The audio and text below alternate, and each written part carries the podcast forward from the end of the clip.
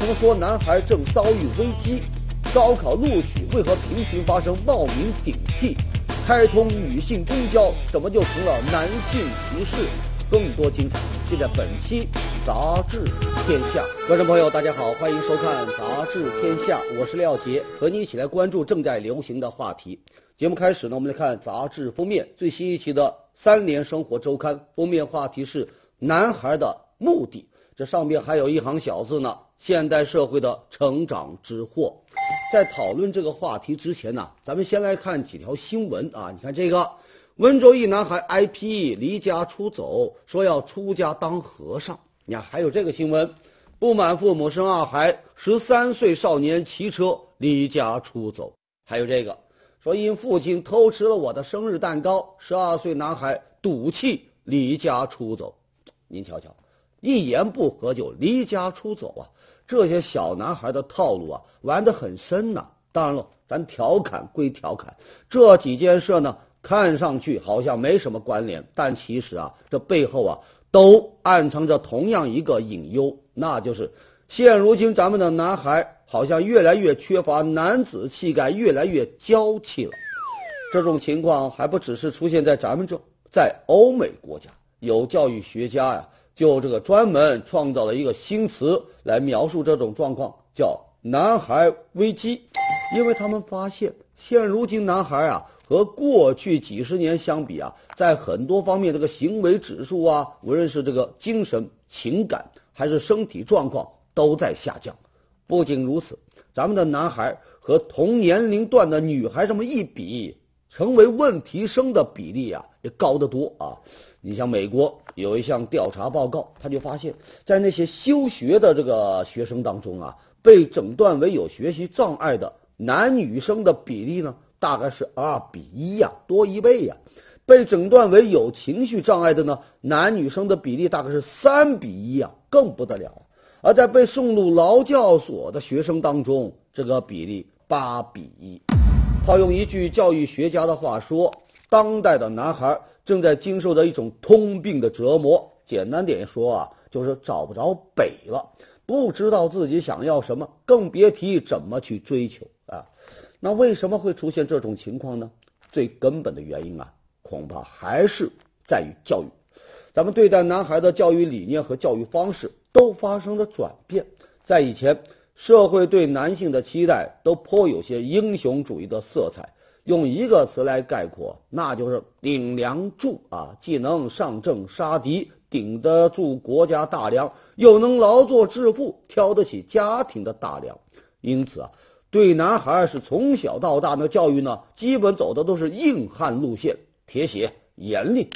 可是到了今天，时代发生变化了，男女平等了，女人能顶半边天了，传统的男性角色呀，似乎啊正在被逐渐解构啊。就比如以前咱们总说呀，男儿有泪不轻弹，现在呢，男人哭吧哭吧不是罪。哎，以前父母养孩子啊。只把女儿当做小公主来养啊，宠着、让着、呵护着。现在呢，男孩也一样，只是换了一个叫法，叫小公举。在这些个影响之下，新的男性角色就开始逐渐萌芽了。他依然是模糊不清的啊，这就让家长们迷茫啊，也让男孩的自己迷茫，到底呃要过怎样的人生，成为一个怎样的男人呢？呵呵，我们回到这个封面，男孩的。目的，其实要我说，不管时代怎么改变，社会如何宽容，在男孩成长的过程当中啊，有两点那始终是不能改变的，那就是勇气和担当。要有勇气来挑战未知，也要有勇气来面对失败，无论好坏，也都能够承担责任使命，当然不让。只要把这四个字牢牢印在心里，哪怕长大以后。破坏理想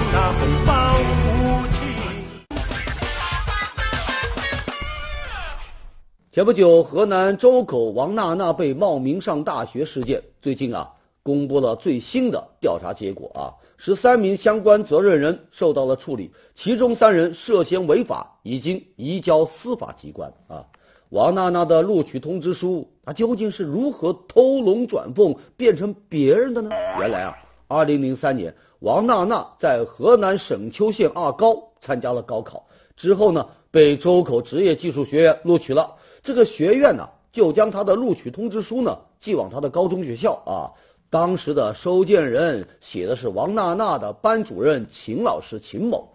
这学校的收发员呢，接到这个录取通知书之后呢，并没有及时的送交给班主任，这一下呢，就给某些人偷拿通知书。埋下了伏笔。啊，说这个同一年，张莹莹高考落榜了，他的父亲张和庭呢，就找到这个张莹莹的表哥叫王子胜啊，您帮个忙啊，希望他给女儿呀能找一个学校去读啊。这王子胜在银行工作，人脉够广吧？于是呢，他就找到了一个朋友叫胡小玲。这胡小玲啊，那是此案的一个关键人物。当年。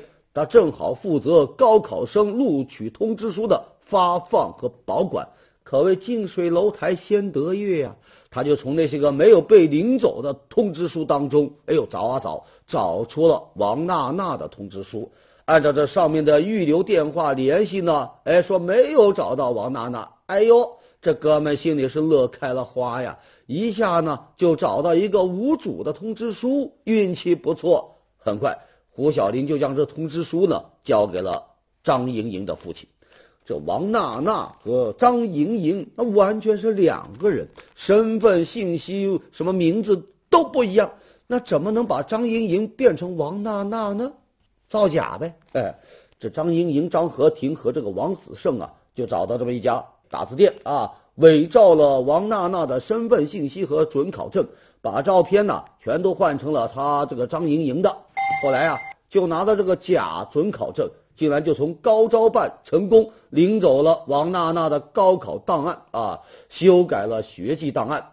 就这样呢，本应该属于王娜娜的大学生活被张莹莹给偷走了。纵观这整个事件过程，不禁让人哑然失笑。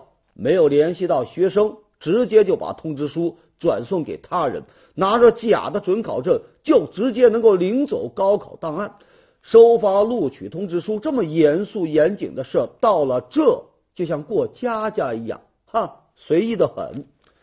在今年三月份，调查组呢曾公布了一个调查结果，其中并没有提到违法这两个字，只是轻描淡写的说周口职业技术学院等单位在管理上存在漏洞，部分人员对工作不负责任，未履职尽责，甚至严重失职。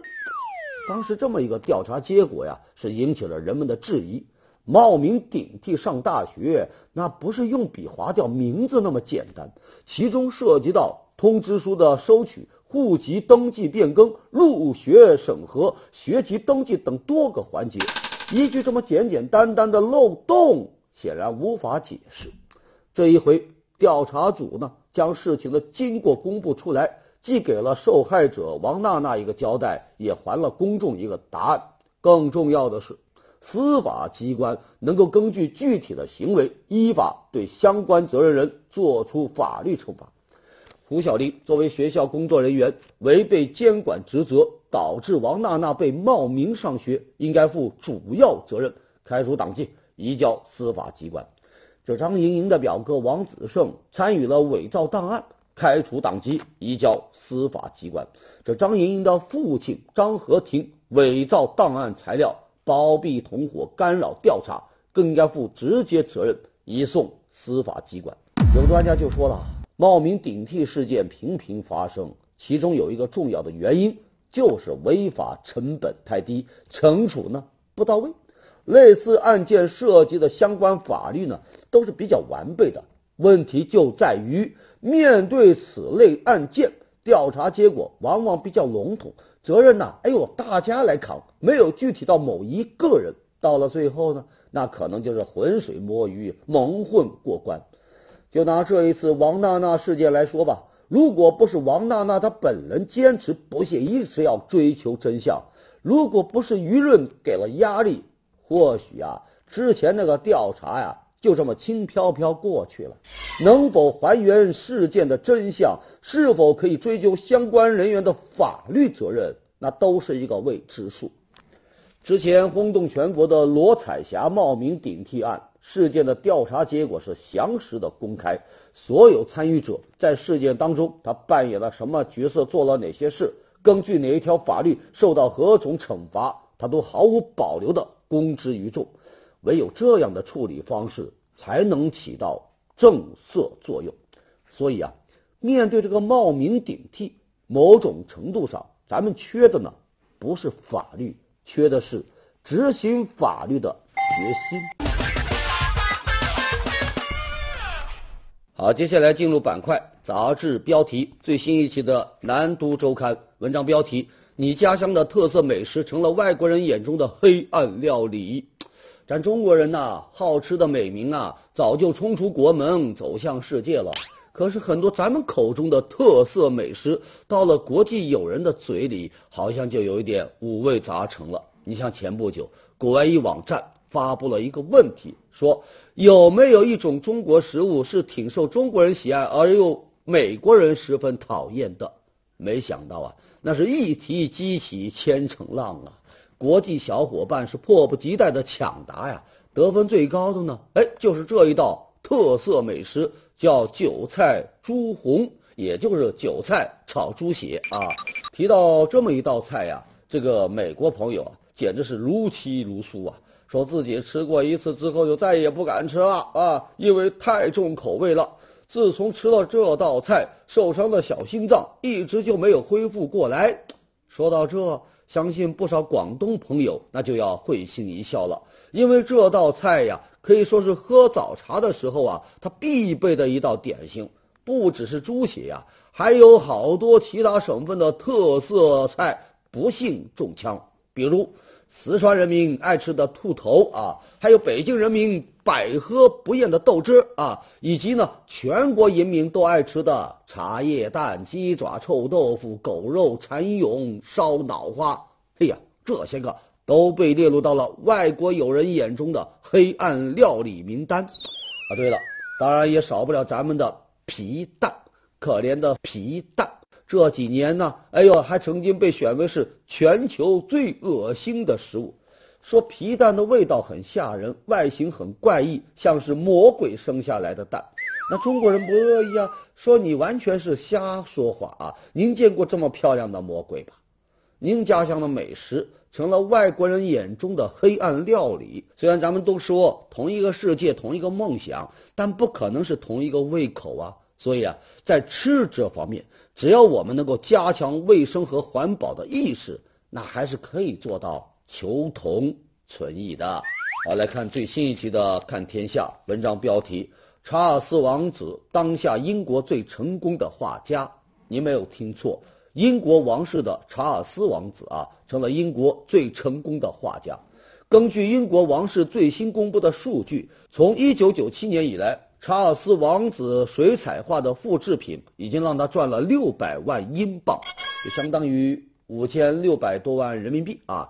现在呢，查尔斯王子凭借绘画挣到的钱，比很多专业的这个艺术家呀还要高。他的平均年收入呢，达到了两万英镑，而那些个画家呢，才不过一万英镑啊！查尔斯王子从小就喜欢画画，他在学生时代啊，成绩不是特别好，经常被同学捉弄啊，所以呢，日渐消沉。后来他就在艺术当中啊，去寻找慰藉。没想到呢，越画就越爱画，一发不可收拾啊！每次外出啊，他都要画画，尤其热爱水彩画啊。这个题材呢，一般都是王室建筑啊，或者是各地的风景。如今，查尔斯王子呢，还当了校长，创办了他自己的王子绘画学校。啊，有英国民众就打趣啊。说，看来查尔斯啊已经放弃继位的想法，改向艺术家方向发展喽。接下来进入板块，杂志图片。印度一所学校有二十八对双胞胎在这读书，一眼看过去啊，那就是二十八组复制粘贴啊。为了让老师能够准确的区分这些个双胞胎，他们有的呢就戴不同的配饰，有的呢那就剪不同款式的刘海。美国陆地卫星八用一种独特的方式打开了地球，它拍出来的地球照片呢，色彩明亮鲜艳，就像是一幅幅水彩画。我们来看啊，这是加拿大的陨石湖，几乎呢把紫色系的颜料都用上了。这呢是格陵兰岛的冰川，每一条分支都用画笔啊勾勒的相当的精致。还有这伊朗的卡维尔研墨，这配色真叫一个疑似银河落九天。地球变身水彩画，人人都是画中仙。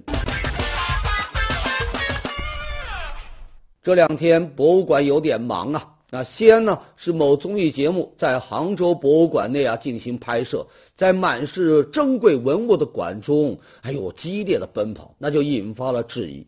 紧接着呢，南京博物馆传出消息，馆长没有履行任何报批手续，将国宝朝天宫借给开发商做什么房产展销，那是严重违规，责令停止检查。一时间，这博物馆能不能商业化？就成为了舆论的焦点。说起来哈，尽管咱博物馆呐、古建筑啊被视为是远离世俗的文化净土，但其实呢，也并非是完全不能够涉足商业。但近些年来，这商业商业哈有点过度了。你比如南京宋美龄别墅开什么餐厅、摆婚宴，要知道啊，博物馆商业化那是有底线的，你不能捡到篮子里的都是菜呀。有专家就说了，博物馆商业化，首先它最重要的就是不能影响文物的安全。你录制综艺节目，在珍贵文物间穿梭，那实在是让人捏一把汗。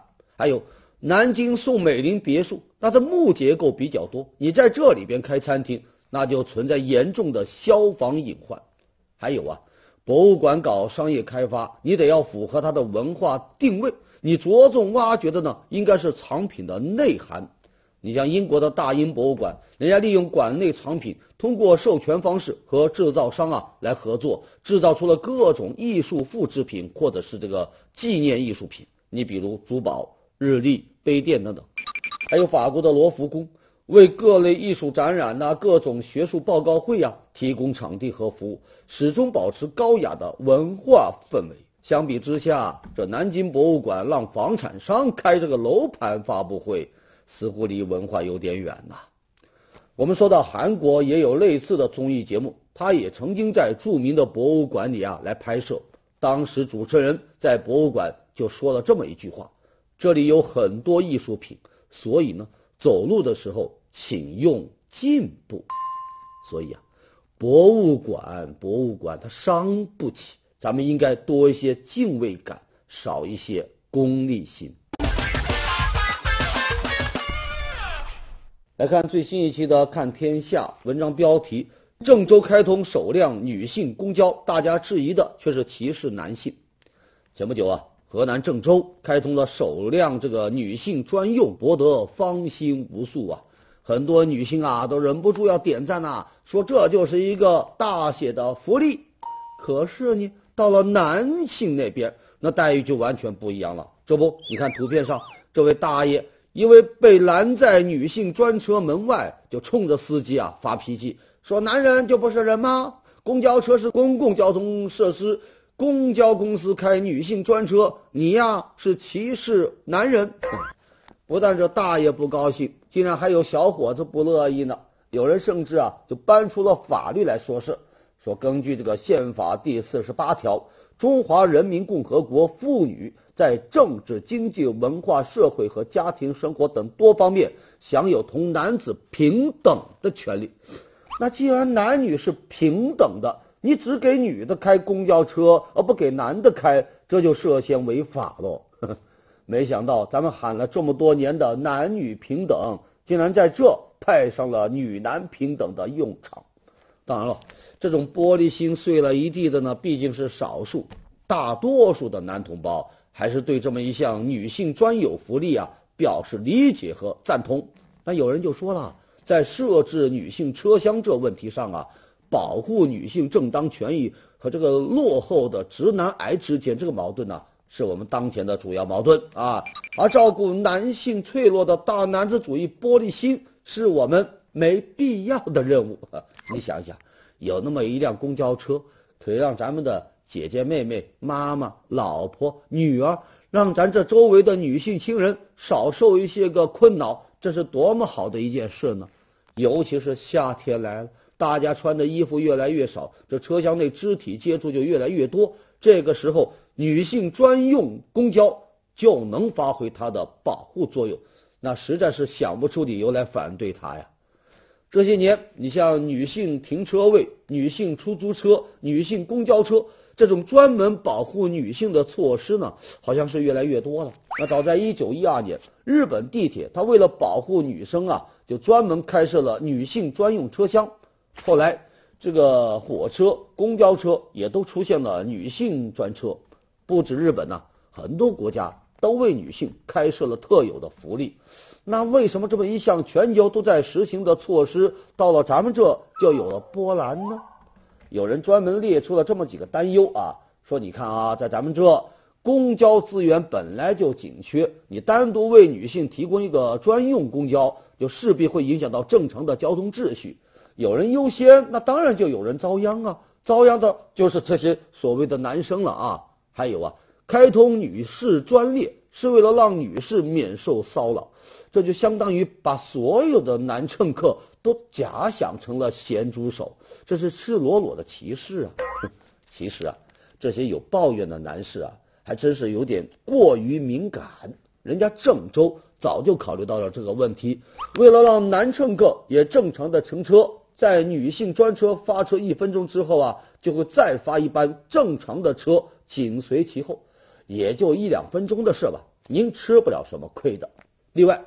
把对易受侵害群体的保护说成是对不易受侵害群体的歧视，那未免也太玻璃心了。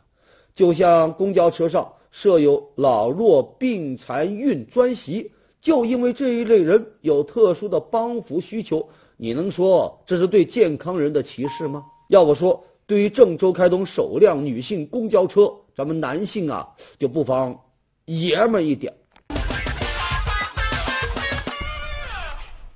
好，来看最新一期的《南方人物周刊》文章标题：《欢乐颂都市肥皂剧的好开始》。一个问号啊！这剧讲的呢是五个不同年龄、不同背景的女生在职场打拼奋斗的故事。这题材听起来倒算不上什么稀奇，奇呢就奇在这部剧。把看似平淡的日常生活呢拍的是丝丝入扣，一丝不苟。这剧情啊接地气、扎实可信，演员呢颜值高，演技又好。更难得的是啊，这剧一播出，把不少处女座朋友的强迫症晚期都给治好了。为什么呢？那细节实在是太良心了。咱们先来看看这个，这是天涯论坛的一篇帖子啊，叫。海归美女甘当无耻小三，发布的时间是去年的八月。下面呢还有不少人跟帖回复啊。而最近播出的这个剧集里头啊，就有这么一个情节：刘涛扮演的这个安迪啊，被人在网上发帖抹黑，把剧照放大一看，还真就是这一篇。而且呢，在帖子下面回复的呢，就是剧里的另外几位女主角。您瞧瞧。这细节良心的呢，让人是泪流满面呢。不光是镜头里面看得见的，就连那看不见的剧组啊，也都提前做了安排。你比如这个啊，这个是剧中人物赵启平的这个微信号，还有这个是他的微博头像啊，个人资料啊，都和那个剧情啊三百六十度无死角的吻合。还经常会和剧里的女友在上面呢互相的艾特打情骂俏。人家何止是戏里有戏啊，戏外的戏演演演演不完啊！不过真正让这部剧圈粉无数的，让观众欲罢不能的呢，还不光是这些个让人跪服的良心细节。咱们再来看看另外一本杂志，是《南都周刊》，也说到这个了。文章标题：当我们在看《欢乐颂》时，我们在看什么？其实啊，就像我刚刚说到的，这部剧的五位女主角。其实代表的呢，就是现实社会当中五种不同类型的女生，有骄傲自信的，有懵懂莽撞的，有沉稳内敛的，还有这个寡断虚荣的。总之吧，不论你是哪一种类型的观众，好像都能在剧里啊找到自己的影子，对某一个情节你就会产生强烈的共鸣。看剧呢，就像是在看自己。跟着主角啊，喜怒哀乐，陪着他们呢一块是大哭大笑。代入感十足啊。咱们都说三个女人一台戏，看来啊，这三加二的《欢乐颂》注定是舞女成就一部剧。好，接下来看最新一期的《新周刊》，我们来介绍瑞词。第一个，全球网红，在咱们印象当中，网红呢，要么就美的千篇一律，要么就丑的无可挑剔啊。而今天咱们要说到的这一位全球网红，啊，就是照片上这一位。哎呦，看上去似乎也是貌不惊人啊。他走红的方式呢，还颇有些个传奇色彩。这位网红啊，名字叫李维奇。是杭州一位普普通通的协警。那天他在执勤的时候啊，无意当中发现地面上有一条小小的裂缝，颜色呢比周围要浅，好像还在慢慢的变形。作为一名老江湖，那经验就告诉他这事不寻常，很可能要坍塌了。于是他赶紧找来几名同事和他一块来疏导车辆，还在坍塌的这前几秒钟，及时的拦下了一辆小车。避免了一场大事故。这个视频一传到网上，那立马获赞无数啊，被很多国外网友疯狂的转发，夸他是超级英雄，说他力挽狂澜。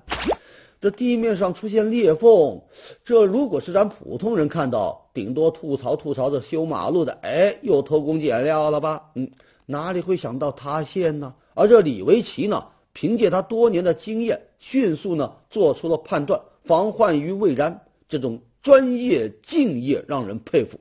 再往大一点说，李维奇之所以能成为一名全球网红，这秘诀呀很简单，四个字：工匠精神。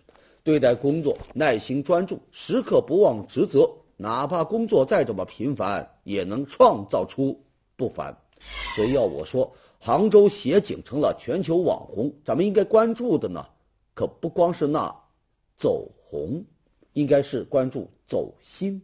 好，接下来一个瑞词帽子工程。近些年来，国家和地方推出各种人才计划，什么千人计划呀、长江学者呀，这些个计划在吸引培养人才方面发挥了积极作用。但由于计划呀过多也有点乱，这帽子满天乱飞，就导致出现一些个负面效应。戴上了帽子的，就意味着可以获得丰厚的科研资金，所以呢。很多的青年学者啊，削尖脑袋啊，也要戴帽子啊。于是呢，哪一个题目热门，就往哪一个热门去做啊。结果呀，都在跟着别人屁股跟风呢，很难做出原创性的科研。再加上评选人才大多都以论文来挂钩，所以啊，大家伙都忙着搞论文呢，真正静下心来做科研的并不多。另外，在评选过程当中，这个搞关系现象啊也特别严重。有人就开玩笑说，以前怕戴帽，现在是怕眉毛。当官拼爹妈，是抢帽拼导师。帽子工程本来是畅想人才驱动的中国好声音，结果在某些地方呢，弄巧成拙，有点唱走了调。好的，感谢收看《杂志天下》，读杂志观天下，杂志话题多，咱明天中午接着说。节目最后是天下言论。